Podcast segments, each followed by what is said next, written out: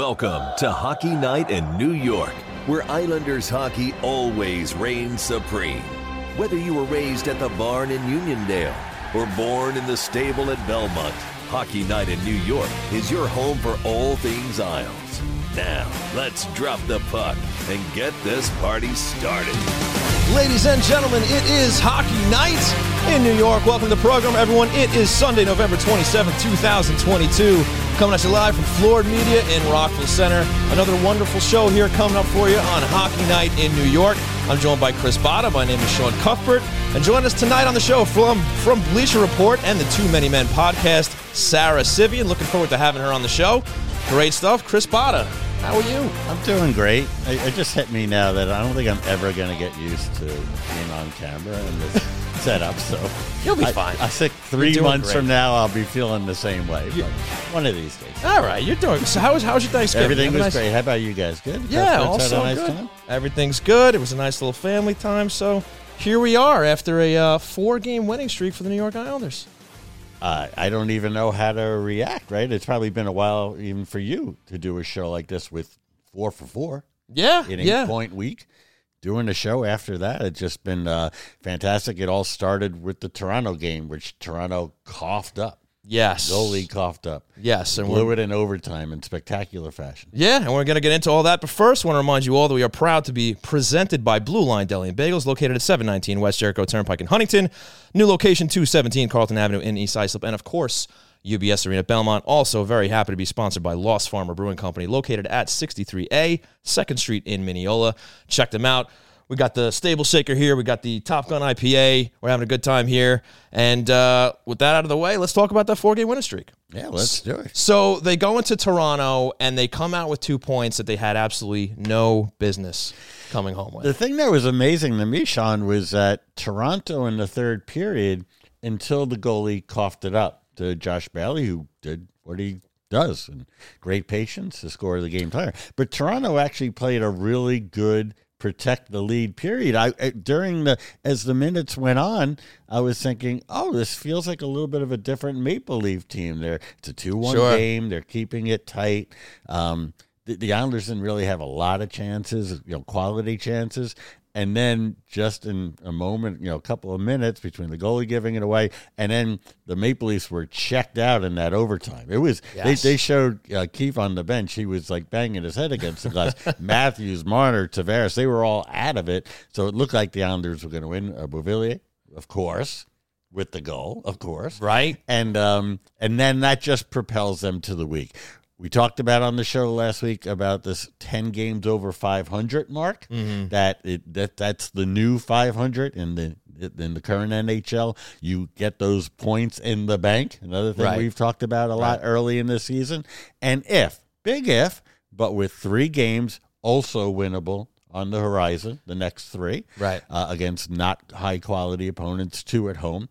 If they were to take all three, big if, they would be 10 games over 500 and and that would be it's already a pretty astonishing season the narrative the way it's gone on so far but that would really be something to possibly be sitting here around the next time we do a show and then being 10 over NHL 500 Yeah, that would be nice. Let's let's take it one game at a time. But I mean, you can't help but get excited and look at the schedule and say, hey, they've they've had some tough games in the past. Now they got some teams that you expect them to beat because of how they've established themselves so far in the season. So you know, we'll, we'll talk a little bit more about that when we get to what's on tap. But you know, it's funny you mentioned Beauvillier and Bailey and just them being the uh, the heroes in that game after you know basically spending some time on this this show talking about how they need to pick it up. Bailey obviously being a healthy scratch for a couple of games, Beauvillier kind of quieting down and and you know Josh Bailey was like a repeat of that uh, that that goal that he had against Pittsburgh in the playoffs not too long ago with the the goalie giveaway. And just a beautiful shot from Beauvillier to to get the winner, and he ends up getting a goal later on in the week too. So you know maybe this is one of those moments now for Anthony Beauvillier where he's you know uh, on the on the upswing of his inconsistency. And it- could be just, you know, different heroes each night, right? Right. Like that was their night. Parisi had a good Saturday night. Yeah. Wahlstrom's had his nights, it seems like every five games or so. Right. And then you don't hear from them as much. The key here is that the Islanders, they're not blowing anybody out. They're just taking care of business. And if you look at this week, Toronto, Columbus, Philadelphia games they should win. None of them were easy by any stretch, mm-hmm. but they got the win. Another thing we've talked about is this isn't about keeping score as to quality wins or how good they might look. It's about getting those two points, and they did it all four games this week. Can they do it again? Well, Chris, I mean, you, you mentioned that, and, and how many times – you know, when the Islanders would, would go up against a team that maybe you, you say the Islanders de- deserve to win and they lose, and, and, then the cliche comes out, well, good teams find a way to win. Mm-hmm. And that's what the Islanders are doing these days. And, and, and that's, you know, is it finally time? And I want to ask Sarah Civian about this and talk to her about it. Is it, oh, you know, we're 23 games in now. Is this is this finally a team? Are they for real? Are they finally, you know, kind of showing us who they are? We keep asking this question every week. Yeah, uh, you know there's two ways to answer that. There's they are they for real as a regular season 10 or 15 or 18 games over 500 team? Yes. Are they for real as a playoff contender? You know in terms of what happens in the playoffs is this mm-hmm. a team capable of winning a couple of rounds? Well we know they have the goaltending for it. Um, but that I don't, I'm not too sure we have the answer for. The good news here okay. is a big part of this was the coaching change and what was going to be the impact. And if they got off to a slow start, that could really lead to problems, perhaps mentally wear on them, uh, question their confidence, fan base, everything. But that is now that's in the past. They right. they will have some bumps along the road. Sure. I would suspect. They're not that good. They're not that talented. So Listen. we can't get too crazy about it. But they are beating the teams they're supposed to. The Philly game was just perfect. I mean, you got to remember, you're playing a Philadelphia team that that is thin as all heck. Right. Where to begin with. Now they have injuries, and I think the coach Tortorella is handling them properly. He's mm. not killing them. Um, he's he he knows where they are. They're probably going to be in the Bedard sweepstakes, and that would be great for the Flyers. Something if you're an Islander fan you'd want to root against. Um, right. But you know, two two going into the third, but they get the late goal uh, uh, in the second to, to tie it up, and you go into that wondering, well, no, they took care of business early in the third. They didn't sweat it out. They got to him early these are good good signs. I, you know, you would think the same thing will happen when they play them in Philly. In the end, the the talent wins out, but you have to meet their work ethic, and you know the Flyers are going to go into that the next one at home thinking we have to end the streak. They are desperate. The Islanders currently are not. The right. fact that the Islanders came out of that home game Saturday at UBS with a win, send the home team fans happy, all really, really good signs. Yeah, and it was an entertaining one too. You mentioned earlier Sorokin's name. Just wanted to also bring up that in that three nothing shutout against the Oilers, career high, forty nine saves. You didn't mention the other game yet, which is right? which is amazing. Uh, that's the, uh, the, the the little quiet game. Three goal second period. Yeah, yeah, key saves when he needed to. A couple of spectacular ones. Um, I know the coaches and the goalie will even humbly say, you know, the team did a good job of keeping him to the outside. You know, it wasn't 40, was it 49 great, great shots? Agreed. But agreed. That, but that said, man, this guy is, uh, he's special. And I know I tweeted about it. It was an original thought, but this isn't no longer a Vezina consideration, but this is a Hart Trophy consideration. When you look at all the the press and all the votes that Igor, Igor Shesterkin got last year at the Rangers for the Hart Trophy, coming in third, getting something like 27 first place votes, 49, 49 ish second place votes, if I can remember.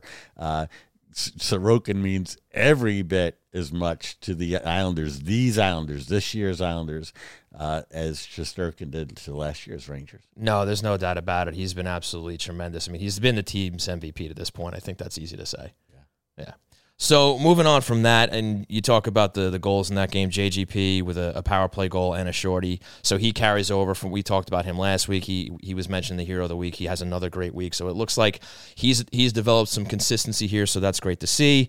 You know, you talk about uh, going going into Columbus. They established that two nothing lead. They give up two on what you might consider a, a questionable five on three situation. Strange one, yeah. Yeah, two quick power play goals against, but you know what? They reel it in. Brock Nelson, who has been clutch all season, he gets the game winner and another another victory for the team. And another example of taking advantage finally of the weaker team cracking. Columbus was hanging in there 2 2. And Right. then I actually I don't know who it was on Columbus, but uh, just careless in his own own uh, in his own zone, trying to rush out of it, trying to play it off the boards, but not you know flying the zone, as I'm sure the coach yelled at him for. And just like Bailey took advantage of the Toronto goalie, uh, Nelson did it on Friday night in Columbus, and these these are signature. Can we call them now? Lane Lambert wins. I mean, I these think these so. are these are three two nail biters taking care of business. Third time I've probably said that in ten minutes already, but that's okay. This is about getting those points in the bank, and they're doing a good job of it. And the reason why I keep on bringing up this coming week is it, it's a tr- Toronto good team, Edmonton good team. Now, Right. these three teams coming up: uh, Chicago at home, Nashville at home, Philadelphia on the road. These are the games that the Islanders have been winning all season. Let's see if they can keep it going. We will, we will. So let's just wrap on the Philly game here. Obviously, there was some extracurriculars in that one outside of just the scoring. What's your What's your take on the on the game? Uh, well, look, it was certainly entertaining. I'll start with that. But it, that was there. I was not. I was not, but I did get to see it, and uh, and that was that was a tale of two different teams. You, you mentioned a little bit before where the Islanders clearly showed to be the better team. Philly played them tough, and they obviously got a little um, a little upset towards the towards the latter part of the game. Ro- Romanov had that great hip check, nice clean check. Flyers take exception to it. You have a little bedlam there on the ice, and Oliver Wahlstrom answers the bell with Tony DeAngelo coming after him. And uh, I don't think that Tony was uh, was expecting it to go that way. You know, it's uh, always uh, funny when you see guys who they think, he, uh, oh, I'm taking on a finesse forward. Oh, I, I see him; he skates fairly well, but Right. you know, he can shoot the puck, but he probably isn't a fighter. But Wahlstrom's proven himself to be he can take care of himself. More than once, more than once. He, he mentioned that he did a little MMA training with Matt Martin in the offseason, so perhaps that helped. But yeah, he uh, he made pretty quick work of Tony DeAngelo, and he probably regretted uh, making that decision. if I could uh, just put in a little word of caution, so I don't we don't come off as like I won't come off as like a, a backseat driver or a Monday morning quarterback, whatever the hockey equivalent is. This is the only guy on the team who could forward who could really shoot the puck. He scored a goal the other day. It was the kind of goal Uh, Brock Nelson Okay. shoot the puck. he could. No, okay, he could. The goal that Wahlstrom got the other night Mm-hmm. was a kind of goal that we don't see. The one to open the guys. scoring against Columbus. Yes. Okay. Um, so you know, I just I don't think you want to be messing with these too much. Understood. You want them on the ice and not in the not in the box. Well, I think as an extension of that, and this is something we wanted to talk about. I don't want have him. I don't want him hurting. I don't want hurting his hands. No, no, yeah. We, Hitting the somebody. Islanders need those hands Yes. to be ripping Yeah, off shots. No, right. I agree with you there. And we'll pick it up. But, folks, we're going to take a break because Sarah Civian of Bleach Report is going to join us. So I want to thank you all for tuning in to Hockey Night New York here at twitch.tv slash Hockey Night NY. And, of course, your favorite podcast providers. We will be right back. Hey, Islander fans. You already know Blue Line Deli and Bagels is the best place to get your game day meal. And now you can get it at the game. Blue Line Deli and Bagels is proud to be featured in the brand new UBS Arena for all Islander games and live events as an official partner of the New York Islanders. Blue Line is also moving beyond Belmont, opening its doors at 217 Carlton Avenue in East Islip. So whether it's at the Islanders' new home, East Islip, or at the flagship deli at 719 West Jericho Turnpike in Huntington, all three locations are eager to greet you with their familiar friendly service and the best food around. So stop on in for delicious Bagel Boss bagels, hearty breakfast favorites, tasty hockey themed heroes, freshly made smoothies, and so much more. And remember, you can always check out the menu and order online at BlueLineDeli.com. Blue Line Deli and Bagels. Our goal is to make you a hero.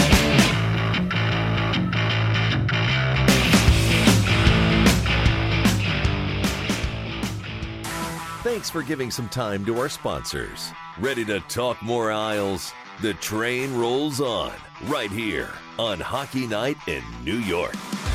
Welcome back to Hockey Night in New York. Chris Botta here with Sean Cuthbert and our guest from Bleacher Report and the awesome Too Many Men podcast is Sarah Civian. How are you, Sarah? It's Chris. I'm fantastic now, Chris. How are you? I'm doing great. Thank you so much for doing this. How's life? You're back home. Life is good. You've made the move after some time in Carolina. yeah, it's great. I mean, I was just at the Canes Bruins game and I was kind of sad, but it is what it is. Sometimes it's just kind of time to move on. I missed my family. It's been great having some time here. And then the Bruins are doing so well that it was kind of a good career move, too. Oh, good. I'm really, really happy for you. Uh, you did a great job uh, on the Canes, and and I know you are uh, Bleacher Report and the podcast, and more to come from you. So we, we you know, we're not going to put all this pressure on you to speak for the entire national media, Sarah. But I, I did want to have you on because we're a quarter into the Islanders season or the NHL season, and they're doing well and mm-hmm. we kind of believe here. But you know, I'll be honest, we live on Long Island. I worked for the team for twenty years. Sean's sitting here in kind of Islanders gear and stuff. Bit, so you know, so we could be blinded. So I wanted your Sarah Civian take on the New York Islanders under Lane Lambert, and you know, do you believe? You know what? I think Islanders fans will be happy with me for once. I actually love them this year. I'm kind of shocked at the high scoring, especially without Barzal's goals early there. I, I love Lane Lambert, honestly, too. I think that's a great promotion there, and it's good to see that paying off. Good. And Ilya Sorokin, you know, I don't think he's a secret anymore. Would you agree? I mean, where do you rank him in the NHL among the goalies?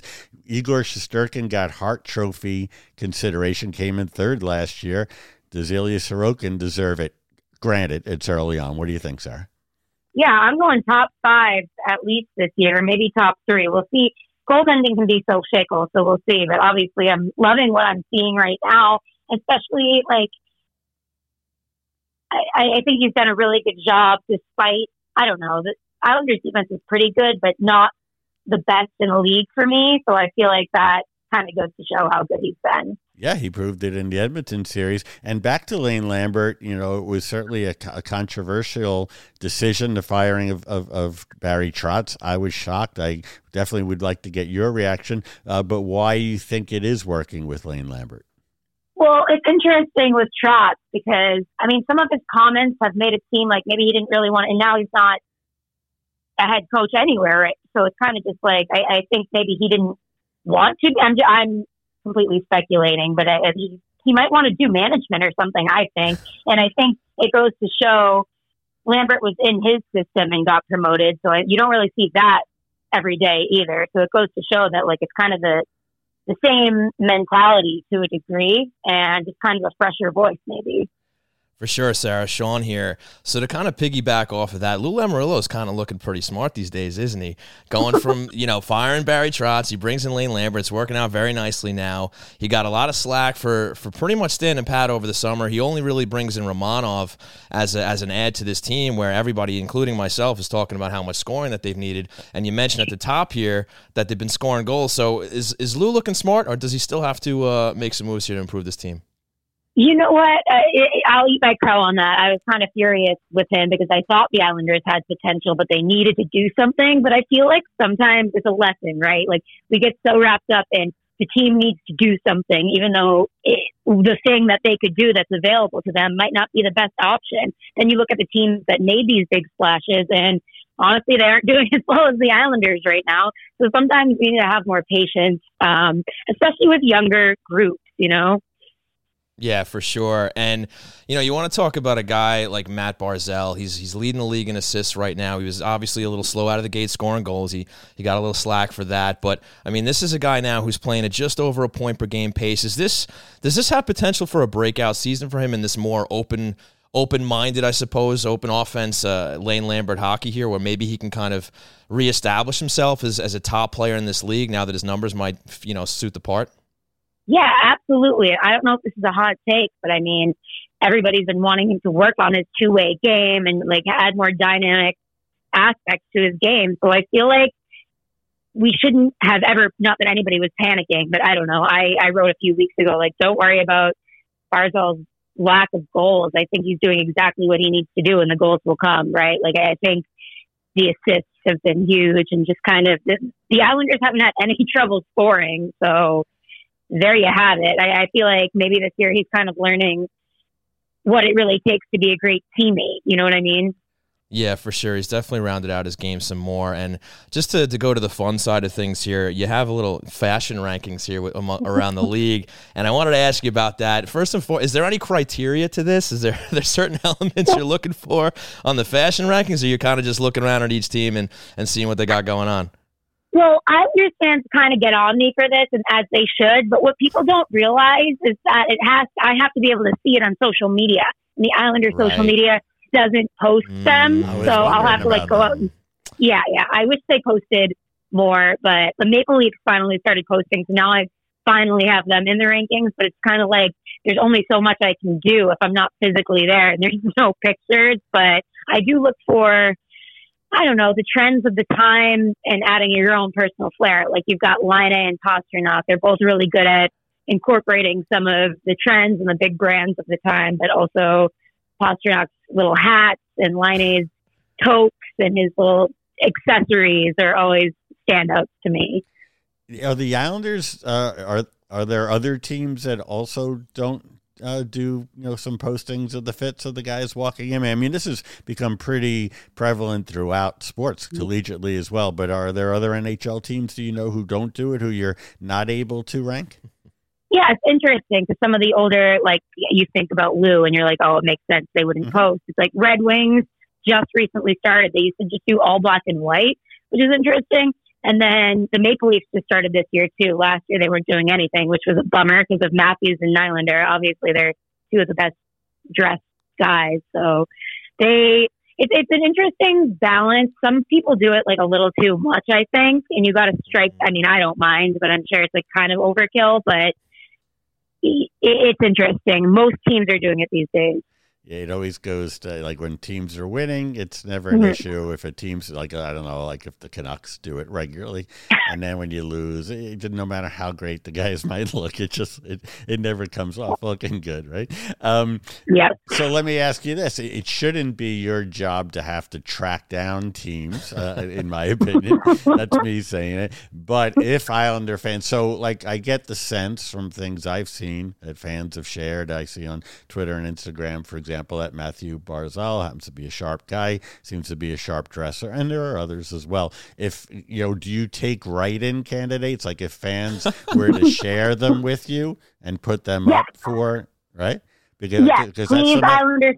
Yes, and that would be better because I there's like certain copyright things too with Instagram, mm. where like if it's on Instagram, I can't use it. I can only use Twitter. So if they were to tweet the photo at me, I can even use their own tweet. So that works out. But definitely, I love when it, it's so fun when fans get involved, and also when the teams like I've seen um, Zadorov on the Flames broadcast was calling me out by name and was like, "Hey, Nice. like, look at this outfit." I'm like, "Okay." Like it's kind of funny how they're all getting involved, and I love when my attention gets drawn to somebody when they they call me out. Oh, that's fantastic. I mean, that's that's a, a thing that you've carved out on your own. I know there have been followers since, or uh, people who have uh, imitated since. But congratulations on that. So there's the message for Islander fans. Uh, please Yeah. heed this call. That if you see those shots, I saw of Barzal, it looked like it looked like a wedding or engagement party this summer, or going into a game, or fan shots. Uh, somehow get them to Sarah Civian.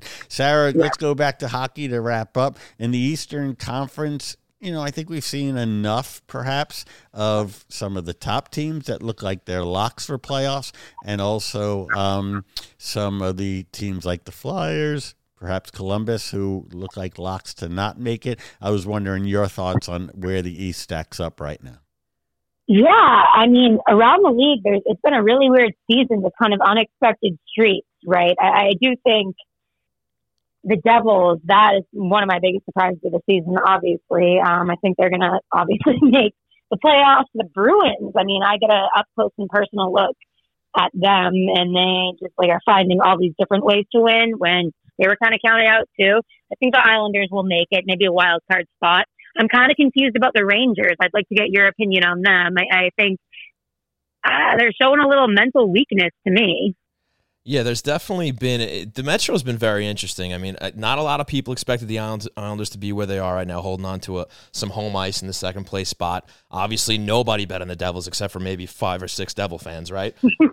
yeah, And and then you look at what's happening with, with Washington. They're they're heading towards the mm-hmm. bottom, and Pittsburgh's only kind of picked it up recently. They've started rattling off a couple of wins, so it's going to be interesting to see how, how it shakes out, especially if there there is a little bit of the change in the guard with teams like Washington and maybe Pittsburgh struggling a little bit. And you talk mm-hmm. about the Rangers. I think they're a team that maybe is just struggling a little bit more than than we expected now, but I think they're going to get it together and. They're just, I just think they have too good of a team, especially with Shesterkin back there, and I think they'll get it together. But I- I'm certainly not complaining about their struggles. That's for sure. yeah. definitely. It's kind of evident, but the Red Wings are another kind of pleasant surprise Yes. to me. 11 5 4. Yes, and, and just to you know look at these teams now. You, you have Detroit coming up now. They're they're playing a little bit better, but you know Columbus, right? Johnny Gaudreau. Talk about the Metro division here, and this is a guy who signs a big contract, shocks the hockey world. And you want to talk about a team that's struggling? They can't even get out of the base. And what do you think's happened there in Columbus that they're having such a hard time, especially after bringing in a star like that? You know what? I think that was kind of destined, not destined to fail. That's dramatic, but I think they're rebuilding and they need a few more years regardless. And I think people got their hopes up way too much. And maybe I'll pat Lou on the back for not signing him, but it just seems like kind of a a big contract for a guy who's always needed a supporting cast. And like that's no shade to Johnny, but I, I do think he isn't up there with like the elite players for me. I think he's uh, one of the best in the league, but not the best of the best. And we're kind of treating him like he was. So I think again, sometimes it's good to really think these things through and be brave enough to not do something just to do it and sign him. You know. Right on for sure. And then the last one I'll leave you with, you, you mentioned the Devils. They are such a big surprise. Is this a team that, you know, despite their youth and I suppose a little bit of green with around that team and, and how we didn't expect them, you think this is a, a pace? I mean, not necessarily winning, what, 20 out of their, their first 25 games, but do you think this is something they can keep up and actually, you know, contend for the division and maybe home ice in the Metro? Yeah, I think there comes a time in every young team's life where they get it together and become that team that like everybody was hoping they would be. And I think they're not gonna they're gonna have struggles. Uh, It's a long season for sure, but I do think you got to look at the streaks and they can look back on this and say, you know what, we had this huge streak before. We know we're good. We can draw on that confidence. And then you got Jack Hughes with his first hat trick. It's like all these milestones are happening for the younger players that have needed to happen. And then you got like Dougie Hamilton and the goaltending's actually working out, kind of going in a different direction. So I think a lot of pieces are coming together at the right time and it's building confidence there. Sarah, thanks so much for this. You were amazing last year on my media podcast telling us your story. I know you're an inspiration to a lot of people, and congratulations on, on being back home and with Bleacher Report and the Too Many Men podcast, which is doing incredibly well and is a great listen. I really, really appreciate you and your talents and your creativity. Uh, thanks for doing this tonight, Sarah. It's always a pleasure. Thanks so much. Thanks, buddy. See Sarah, you down thanks the road. a lot. Have a great night. Of course. All right, folks, that was Sarah Civian of the Bleacher Report and the Too Many Men podcast. Great stuff. So the Devils are for real. And I guess the Islanders are too, a little bit. yeah, yeah, they're in a different. Yeah, forty games from now, where will the Devils and the Islanders be? I don't think anybody can say that for, sure. I couldn't. I don't think anybody could say the Devils will definitely be over the Islanders. I don't. Nothing would surprise me right now. I think there's there's still questions yet there. They've done enough to be in the case of the Devils to have a playoff spot almost all but wrapped up. In the case of the Islanders, have shown enough with the goalies, both goalies, by the way. Credit to Varlamov for being ready when he's been Yeah, called. yeah. Um, and uh, so, listen, one thing I want to talk about here, it, it came up uh, on the on the way here.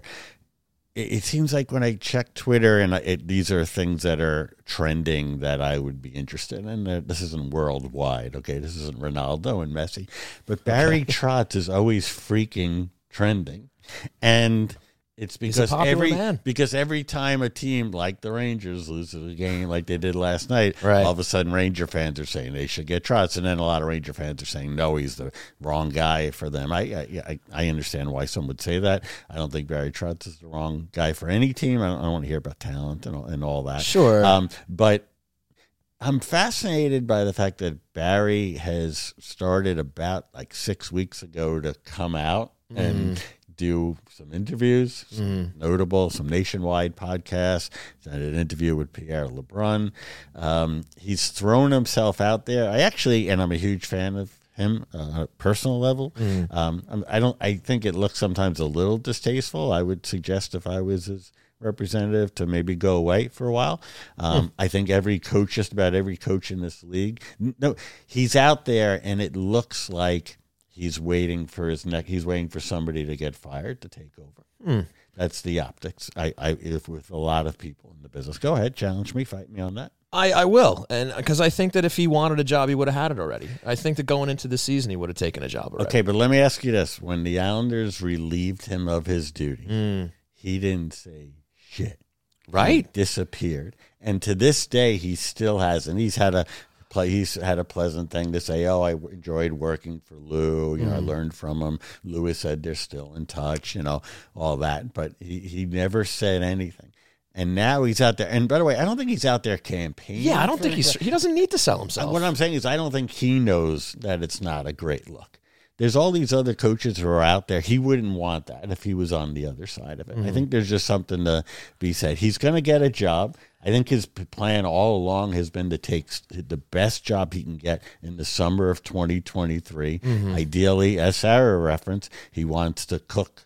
You know, he wants to shop for some of the groceries in addition to cook. It's an old Bill Parcells thing I referenced month ago, months ago about not only coaching but having some player personnel. He might not ever get that. It's a great chance some teams are going to tell him you're a coach and you're a coach only. You don't get Right. to be GM or player personnel. well, it worked out great for Milbury. But So. um, that yeah, a long, long time ago. And, oh, I was, I was, I was being facetious, Chris. Yeah, I was not serious. Um, so I, it's it's interesting to me that he's putting himself out there, and I'm sure there's just coaches who are just tired of seeing of hearing his name come up, and it's a hard enough job. And I think within the coaching fraternity, there's a lot of love and respect for each other for the most part. And um, I'm not saying he's out there just looking to jump on a job. I'm just saying I'm surprised he hasn't gone away again because he never he didn't do the the appropriate round of interviews would have been to the Islanders media like Kevin like Andrew after he was let go. That is that is that is absolute protocol. That mm-hmm. eventually when the guy has time to get over it, to think about what he mm-hmm. wants to say, and he never did that. And instead he's doing these somewhat protected, safe interviews where he talks about what he wants to do going Well, forward. It's interesting. I think Go if, ahead. if we learned anything from him coaching the New York Islanders is the man likes to talk. Yes, The man is willing to talk. And I don't think there's anything wrong with him, you know, having an interview here or there in the media. I certainly don't think he's campaigning. He doesn't have to. I, I still think he's the the best coach not coaching in the NHL. He was the best coach coaching in the NHL when he was coaching the New York Islanders, as far as I'm concerned. So I think, you know, who knows the, the, the absolute truth, but maybe he wasn't ready to take a job yet. Maybe the right job wasn't available over the summer. Uh, I don't know if his, his mind has changed or anything like that, but if and when he's ready to coach, somebody will be waiting for him with essentially a blank check. So I think he'll get that job if and when he wants it, or maybe maybe just a managerial job, or who knows? Maybe maybe he's prepping himself to get into you know get behind the, the broadcast booth or something like that. Maybe we'll see him on ESPN Plus one of these days. You know, we don't know. It was uh, we had happened to have Andrew Gross and Kevin Curzon back to back weeks, which I think Right. was just a coincidence, but it was interesting to hear them talk about. I, I tried to like uh, put say nice things about Lane and his media, and both of them got uh, almost wistful for the days of Barry and said, you know, um, I thought that was interesting. Right. Um, right. He was a quotable man. I just don't. I don't see Barry Trotz getting a GM job. Um, I just don't. I, and, and if I'm the owner of a team, or it's like you are a You want great coach, yeah. I, I want him to coach. So Right. I appreciate him wanting to be the GM. Uh, GMs tend to not get fired, using the Mike Milbury example. There you go. Um, so uh, the Garth Snow example. yeah, but anyway, it's all very the Garth Snow. Yeah, we got two of them. Um, so anyway, it was very. It's an interesting thing to me. Uh, last thing to put a little bit of a bow on on Trotz Yeah. and Lamoriello hmm through these interviews that Barry's given, through some of the stuff that Lou has said to when he did the interview in Nashville with Kevin and Andrew and anyone else that might have been interviewing him. It seems like the, the biggest takeaway here is that Lou Lamoriello decided uh, and may have even said to Barry, this is a classic. I can't, I don't have the ability to change out 12 players. This crew is coming back, or most of it's coming mm-hmm. back. Mm-hmm. And it's a cliche. You can't fire all the players. You can't trade all the players. Sure. You fire the coach. Sure. And as good as this coach was, as epically good as this coach was, that was the decision to to turn the page on last year's bad year. Right. And even though I didn't like it at the time, and there's no reason to ever I think that it was a good idea, if you look at the results right now with this currently uh, current Islanders season, Lou has not gotten that wrong. If they hasn't. if they go really far in the playoffs, we'll even go. I'll even go so far as to say he really got that right. And way to go, Lamoriello, you did it again. But that's where things stand now. Uh, it just is, I think he needed to turn the page on last season. Was concerned about bringing back everybody, including the lead voice, who is a big voice and a constant voice and a gregarious voice. And um, okay, because we're sitting here at seven games over 500, 23 games into the season. Exactly. Look at look at Lou and Lane right now, and they're they're coming out rosy at the moment. Again, there's still plenty of games to go, but you know, good for them. And, and you know what? Maybe there just is something to Lou Lamoriello. Maybe he does know a thing or two about GM and a hockey team. Sorry, I, I think I, after the Sarah interview, I kind of took you on a plan that's not on the index. We're all good because I'm gonna phone, I'm but- gonna reel it back in right now. Don't worry about it. So we were talking about Oliver Wahlstrom before we broke for Sarah. So let's let's expand on that just a little bit. We talked about how we want to keep his hands protected. I understand that, but it also is a good sign that he's willing to stick up for his teammates if or just you know when he's literally forced into fighting somebody like DeAngelo did. He had no choice in that matter. But it's nice to see that he's willing to stick up for his guys and and the players were interviewed after the game and they they showed appreciation for the fact that Wally was able to take care of himself and handle himself and they said that that provided a spark to the team. So you look at that and while he's not the guy you necessarily want being involved in that all the time. It's nice to know that he's he's ready and willing to stick up for his teammates when the when the time comes. But the real question I wanted to ask you and just kind of discuss here is is that he's currently averaging 12 minutes on the dot per game. Yeah, and he's got I, I looked at it before. He's basically averaging about half a, half a point per game. He's pretty much on that trajectory. So he's doing pretty well with a limited amount of ice time. So is this a guy who deserves a little more? You look at the goal that he scored, that we just talked about a little bit here. You talk about the shot that he has. Is is he still, you know, unf- I don't know if unfairly is the proper word, but is is it still, uh, you know, a little too slow going from the way Barry Trotz handle him and now Lane Lambert? Is this a guy who they need to kind of allow to flourish a little bit more since he keeps kind of showing that when he is on the ice, good things are happening? I I guess I would throw it back with a question to you. Like it it could be situational. All these game, a lot of these games, have, most of them have been close, Sure, and so that could impact it, right? sure, Like absolutely. he's not one of the nine that he's going to roll out there all the and he's time. not one of the four going on the PK. PK, so Right. that, that's also an issue too. So listen, the 12 minutes sa- sound low.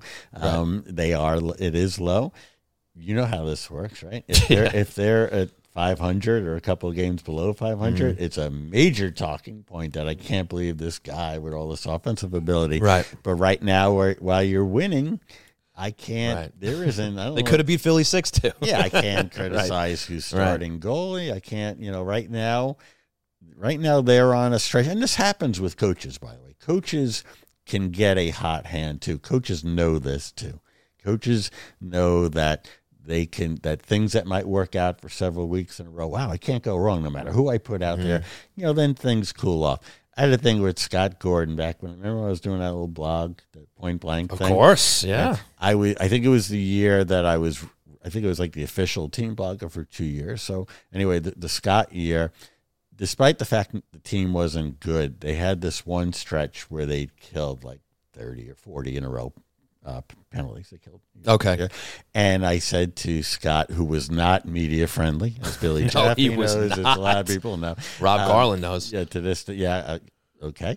Uh, I didn't know how like public that was. Um, the It was on the television. Everybody saw it. does- okay, cool, cool. Um, this- we should have him on someday. I think you talk about it. Um, I said to Scott, I said, "Hey, I want to. Would you let me in? I want to sit in the coach's office, watch you break down tape. You know what's working." And he's like, "I'll do it. I'll do it for you, Chris. But I know the minute this goddamn story runs, we're gonna give up a we're gonna give up a goal." And of course, that's what happened. And Right. I, I could even see him like flinging his arms behind the benches. He was looking for you. so um, yeah, that's my little tale about how you can run a hot and, and cold hands here. There on the Wally thing. Mm. Yeah, every time he gets a goal, I see a fan tweet. Well, that's what you know. Now you have a coach who's taken the who's taken the uh, shackles off. I don't think he really has taken the shackles off. He's just got a couple more goals right now. So this is the education of Oliver Wahlstrom. I, I don't like a lot of things with this team. I don't know when it ends yet, but Yeah. it's not the good. Here's the good thing: it's not a failure, right? It's not Right. a oh he's not, not going to make it. Right. Mm-hmm. It's not a "Yeah, he's in that Kiefer Bellows stage. No, he's he's he's Right. above that. So while he's still in it and potting that big goal every once in a while Mm-hmm. and making a difference every four or five games, is that fair or unfair? I'll leave that up to you to decide. You know, he- he's still a project that's Mm-hmm. uh, he's doing okay. Yeah, and like you said, it's hard to argue when they're winning hockey And his games. teammates seem to really like him too. Yes, they do. I get that. They do. Well, let's talk about a new line mate of his recently, and we'll see how long this lasts. But Simon Holmstrom makes his debut, gets into three games this week. He gets an assist versus Columbus, a nice little chip up the boards to Matt Barzal, which led to Oliver Wahlstrom's goal in that game. So, is this a kid that belongs? Probably. This is probably a little taste for him when Palmieri comes back. He's apparently he's day to day with an upper body injury. He probably gets gets sent back to Bridgeport when Palmieri's ready to go. Possibly. Oh, intrigue. From what I've seen, usual preface, not an analyst or whatever, but when I have watched him, which is closely the few times he's been out there for the for the NHL club, I look at him and I think, man, this is that Sergei Nemchinov. Um, Okay. This is that. Okay. He, he's that Lou Lamoriello guy. Kind Okay. of wind him up, Mm-hmm. Uh, steady, surprise you once in a while, good defensively, strong. Um, not going to set the world on fire, but a guy you don't lose any sleep over every time you have him out there. And I would dare say that if he was to somehow put a few more games together, he might not go down. There seems to be a theme where uh, you know whether it's players being interviewed asked about him barzal had some nice thing to say wahlstrom had some nice thing to say playing on the same line with him and even lane lambert it seems like he's comfortable even though he's just getting his feet wet here it looks like you know i know stefan rosner put a piece out talking about him saying he looks like he's been been up for a while you know he looks like a veteran out there he's comfortable and he's calm and he's cool Yeah, like I mean, couldn't is it? Couldn't he play? I'm asking you. Couldn't he play on that fourth line? If he could play ten minutes there, he's never going to be a big offensive guy. I, I think we could probably see that already. But you know, this fourth line's still not. They're they're okay, but should the They've guys need a rest? Could he? He's a guy you plug in. Uh, you as- at his age, sure. I think that he's at the very least pegged for a middle six guy at worst. I don't think they're looking at him as a as a fourth line guy. I mean, he was a he was a first rounder, wasn't he? Yeah, Wasn't but this is a team where Wahlstrom's playing twelve minutes. Okay. so him playing ten minutes on the top line. Right. I'm saying. what is time, right? Um, Chris, you wanted to fight. Here my point is. is like he's not. When I say on the fourth line, then that is a four minute guy, but is a ten minute guy. sure, sure. I, you know, he could. He's next in line to go down, but Mhm. I think he's shown enough to management to the coaching staff that he could. Stay. And he could also, I think, because they do have that extra spot, right? Mm-hmm. After they sent, yeah, because they they're not carrying twenty three right now. So I guess he could if if they want him to hang up there, but we'll see. It'll, I guess it depends on whether they want him to get into games if and when Palmieri comes back. Yeah, he he'd thing. be here to play Yeah. at least two out of three, not to do or the Robin Salo thing. Okay, so we'll we'll see where the story goes on Holmstrom. And then a little note here: Cal Clutterbuck, he gets the uh, the the lead in hits now. He he broke the record ever since ever since they started tracking him in what was it 2005 2006. So something to tip your hat to. He likes to throw the body around. I the, the record is great. Uh, it, the hit stat is funny to me because it, when when fans want to crap on a team having a lot of hits, Mm, what do they say? you tell me. It means you didn't you don't have the puck. Oh yes, of course, Right? of course. So, and I've seen Islander fans once the Islanders got better. Mhm. I've seen them say that at other teams, at Ryan Reaves, for example. Oh, great, Reaves had eight because he didn't have the puck. So, but, but you can never win. Yeah. you can never win. That said, let because I've I think I've said this now a few times. Mhm. Cal Clutterbuck has been a really, really good New York Islander. Oh, absolutely. and nobody's waiting for me. They don't need me to say that. Sure. right? But Sure. like, let's not lose sight of the fact, no matter where it goes from here, in terms of the rest of his contract, whether he continues to play a regular shift, Mhm. his if if it ended tomorrow for him, right, Mhm. he has had an unbelievable career. Trade was a unique one. We don't have to relive that. right, but- of course, but of course. you would do it because now with the complete body of work, um, and that's even not a criticism. You know, Niederreiter who's bounced around is Yeah. a very good player. I would have liked to have seen him here come back again sometime. Maybe that happens. Um, but Clutterbuck's been good. Just the hits thing is amazing to me. And when they put in the hit stat, it wasn't good for PR people because I had. I'll, I'll just give you one example. Okay. I had a guy come up to me. I, I definitely can't name him. They were all bigger than me. Sorry, okay, it was a big guy. Fair enough. I had a guy come up to me after a game, brandishing the the, the, the sheet. I don't know if they still print them out now, but he had the he had the print out. Okay. Game's over, Mhm. and he's like, "We gotta talk." And this is somebody who didn't score a lot, you know. Mhm. And he pulls me into a side room, and he says, "Bots, I'm out there busting my fucking ass for every minute I get." Mhm. every shift I get. I know where I came from. I know where I've played. I know where I was drafted. I know. Uh, and I'm like, where is this going other than me, like perhaps being injured? and and I was like, I hear you. What you know? What's up? He's like, how how can how can they sit up there in the press box, which is where they were at the time, and and then I come in and see a zero next to hits for me when I could tell you and I'll show you the tape and blah, Yeah, blah. yeah, yeah. And I was, just, I'm so afraid I'm going to say the guy's name by accident. I was just like, buddy, I'm, I'm sorry. And I hear you. And I'll talk to the guys and, you know, and we rectified it. But for the guys who I, maybe it's less of a thing now. I don't know. Yeah. Um, uh, my brethren in that business can talk about it now.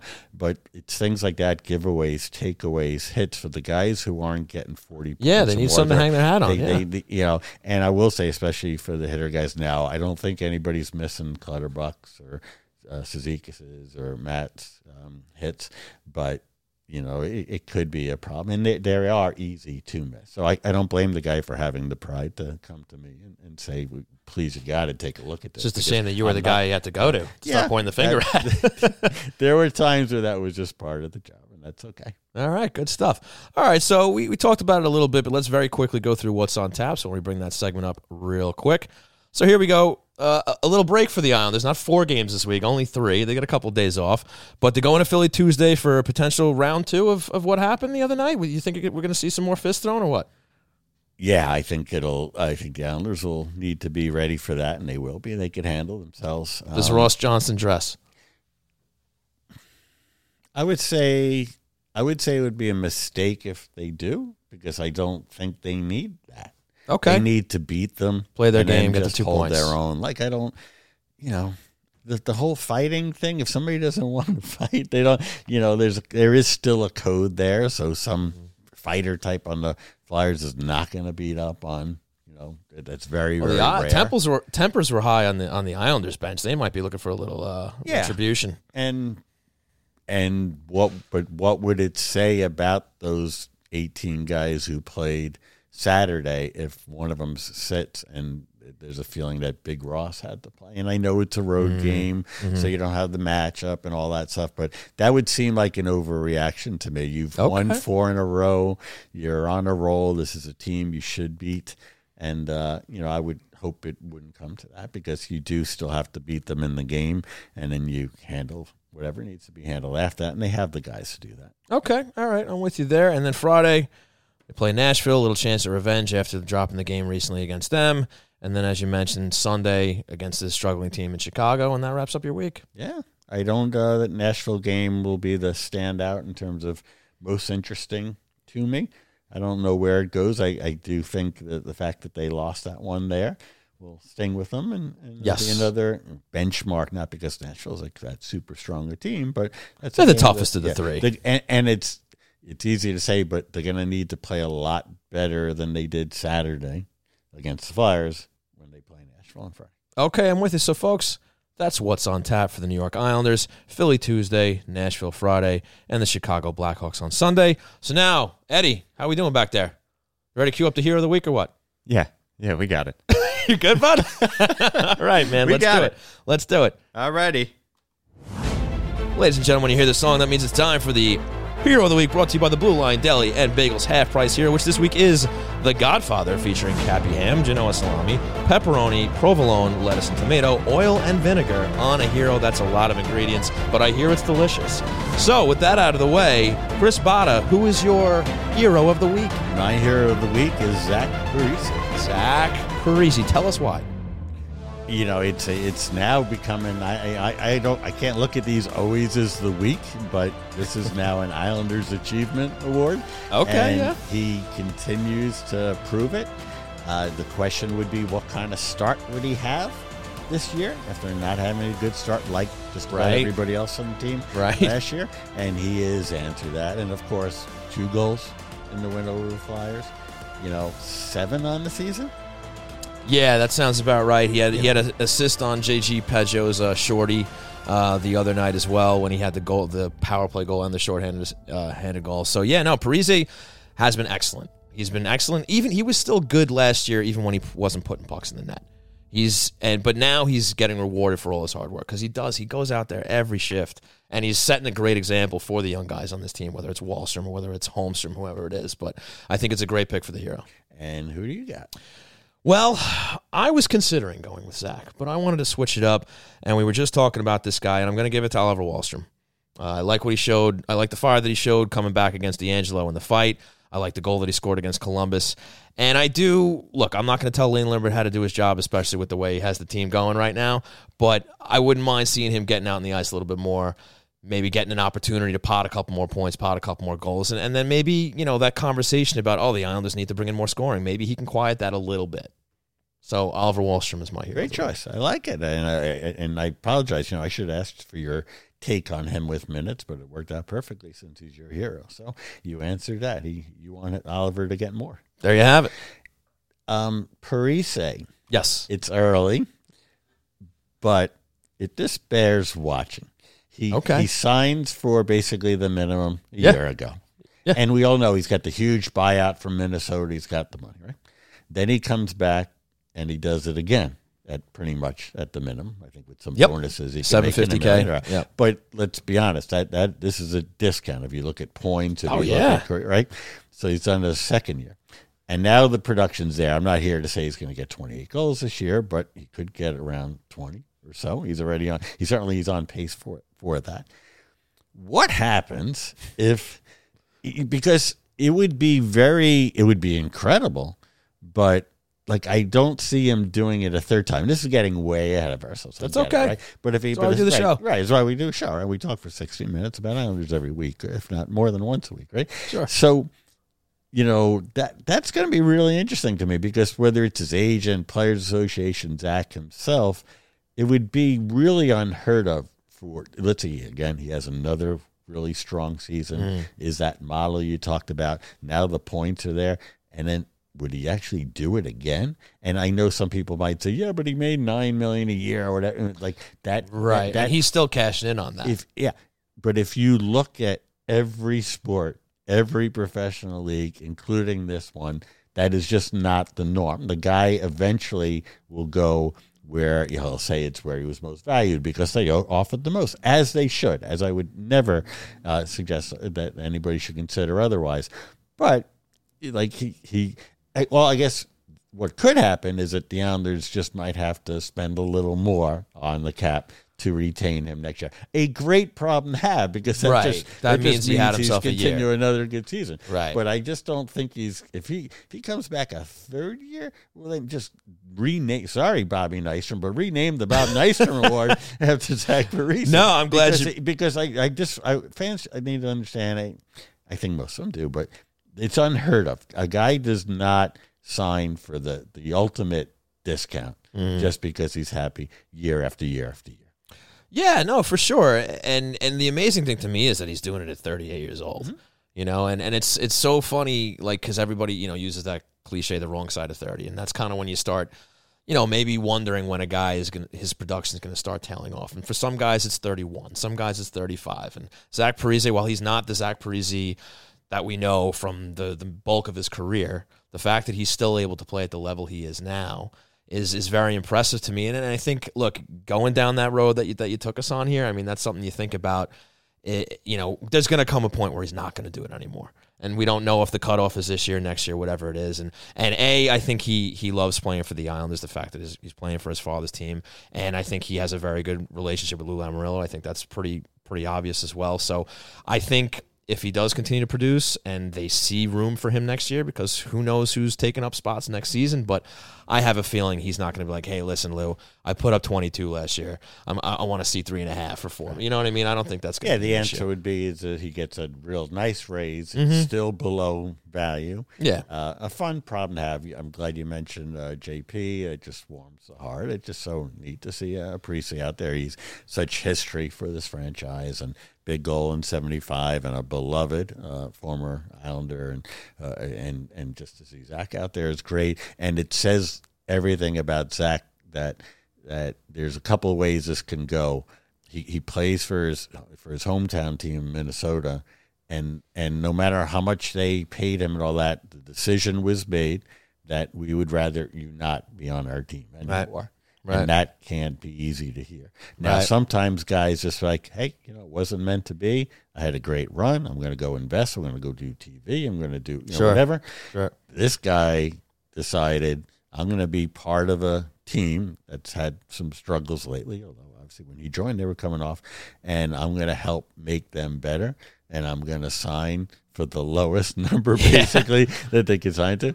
And now, so last year, I was uh, skeptical, and you could even say cynical at times about Zach Parise. Now, eh, there's just nothing left to say. But He's a New York Islander. Yeah, Yeah. yeah, really, really great. Yes, great stuff. So, folks, want to thank you so much for tuning in here at twitch.tv slash hockey night NY. And of course, your favorite podcast providers. We're going to take one more quick break. When we come back, we're going to hit questions brewing, then we're going to wrap this thing up. We'll be right back. Miss the days of mixtapes and arcades? Love the taste of a bold IPA or maybe an ice cold lager? There's a place where all of those magical things come together Lost Farmer Brewing Company. At 63A East 2nd Street in the heart of Mineola, Lost Farmer combines a love of the 80s and a passion for quality beer to create brews that can only be described as gnarly, radical, and totally tubular. The retro vibe of the tasting bar will amp up your nostalgia while the blend of both local and exotic ingredients amp up your taste buds. Beer not your thing? Crack open a can of cider or sip a Chardonnay on the extended patio. Order up from the snack menu. You can even bring your own. If you're more of a homebody, pick up a growler to go or order online at lostfarmerbrewing.com. And for all of Long Island's hockey fans, Lost Farmer created the delicious Stable Shaker American Lager to celebrate the newly built UBS Arena at Belmont Park. Whether you're at the stable for a hockey game, concert, or a comedy show, you can find Stable Shaker by can and draft around the arena. So raise a cup to the next cup with Lost Farmer Brewery, the future of Long Island craft beer. It's time for Questions Brewing, brought to you by Lost Farmer Brewing Company. That's right, folks. It is time for questions brewing. Ed, how we doing in the chat there, buddy? It's very active. Is that tonight. right? It's very active. Have they forgiven you for last week? There's no question.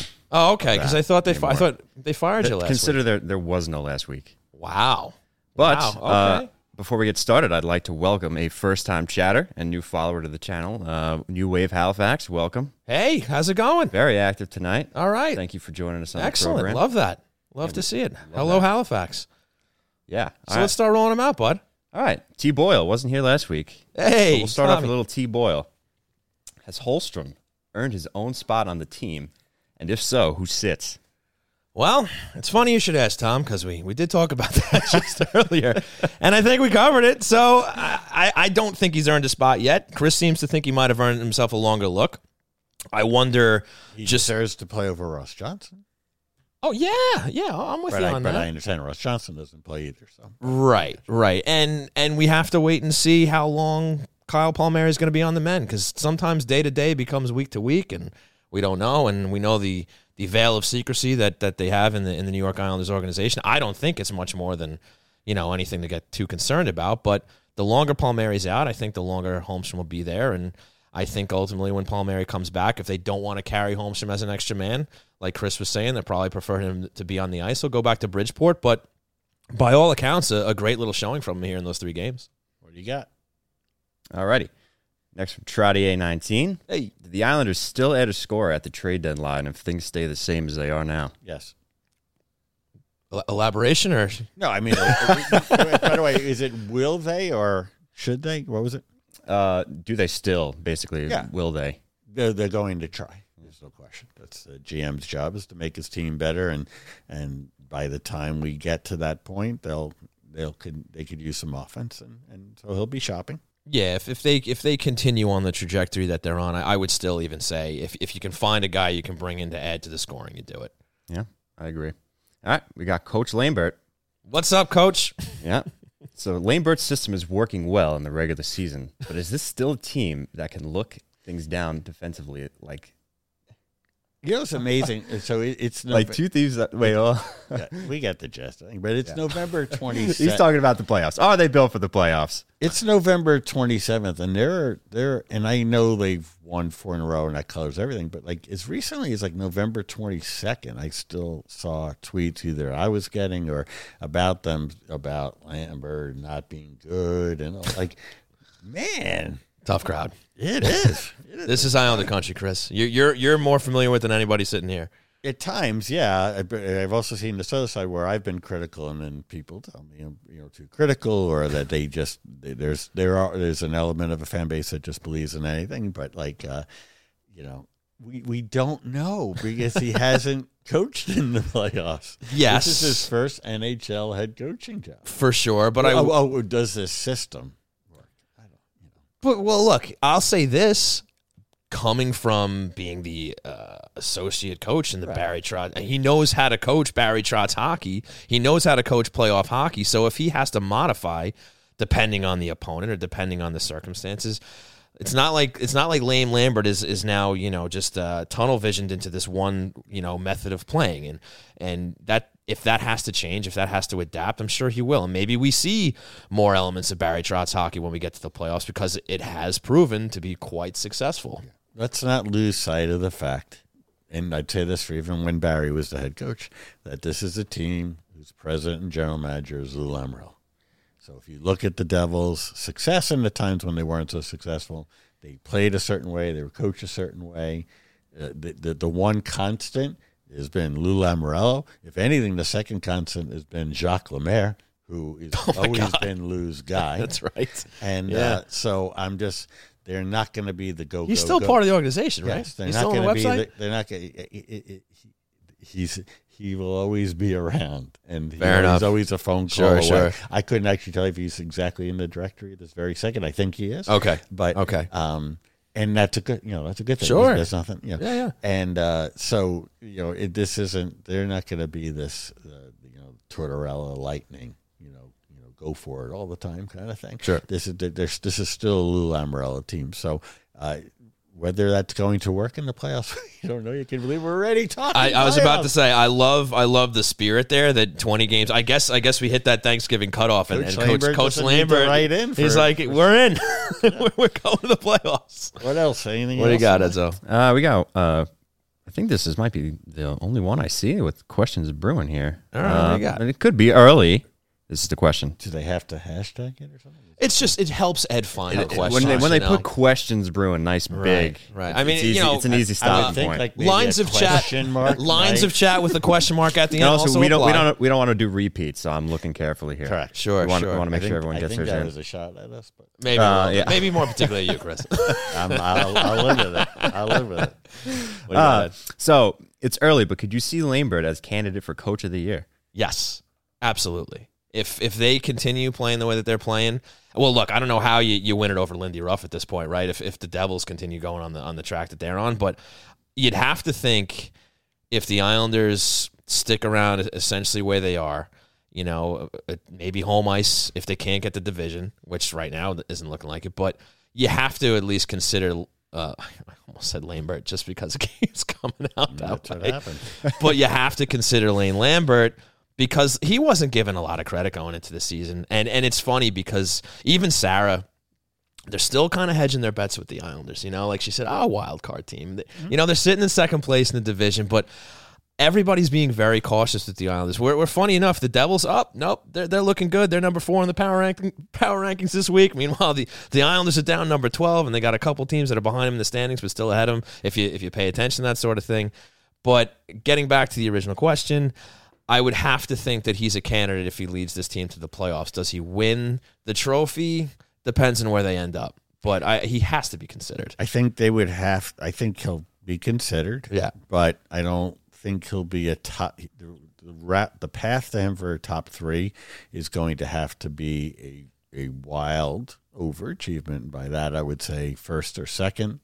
Um, you know, hundred and ten point. Like I just don't think him making the playoffs is going to be enough. Because agree. There's three finalists.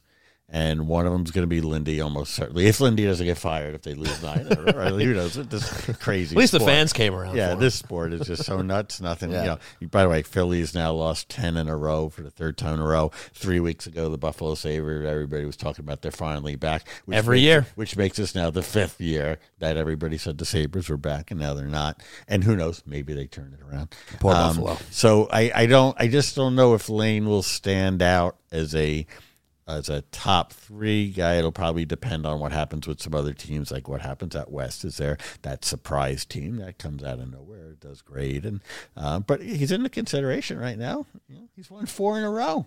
He's won four He's in a row. all the answers. Yeah, yeah, he did five earlier. So let's see how long this streak goes. Ed, do you have anything else for us? No, I, everyone's studied up this week. No questions. Okay, Yeah, Love but it. everyone does want to know when are we getting Lou on the podcast? Lou. We're Yeah. getting Lou on the When are we- podcast. yeah. When Well, we can't do when players, Lou so everyone when wants Lou Lou. does any podcast, right. It'll, uh, when he does an interview that's not with Pierre LeBrun, um, or in, or with the beat writers as he should. Yeah, I, I, I know that won't happen, but that's okay. it'll be the year 2045. He'll he'll he'll be retired, and he'll finally come around to to doing it. Well, there you But, have it, uh, folks. All right, there you have it. Questions brewing. Thanks so much for chiming in, getting your questions in, and that is going to do it for the show. Unless you wanted to add anything else, Chris. No, I will have to tell you someday before the end of the season about the day I interviewed, the night I interviewed Lou Lamoriello on a Broadway stage. I would love to hear about that. Let's do that. But for now, oh, you have something else to say? No. Oh, well, then for now, we're going to wrap this up. So, Ed, hit the music, pal. I want to thank you all so much for tuning in to twitch.tv slash hockey night NY. And of course, later on on your favorite podcast providers. A huge, huge thanks to Sarah Civian over at Bleacher Report and the Too Many Men podcast. And of course, a huge thanks to our wonderful sponsors, starting with Blue Line Deli and Bagels, located at 719 West Jericho Turnpike in Huntington, 217 Carlton Avenue in East Islip, and of course, UBS Arena Belmont. A huge thanks to Lost Farmer Brewing Company, located at 63A 2nd Street in Mineola.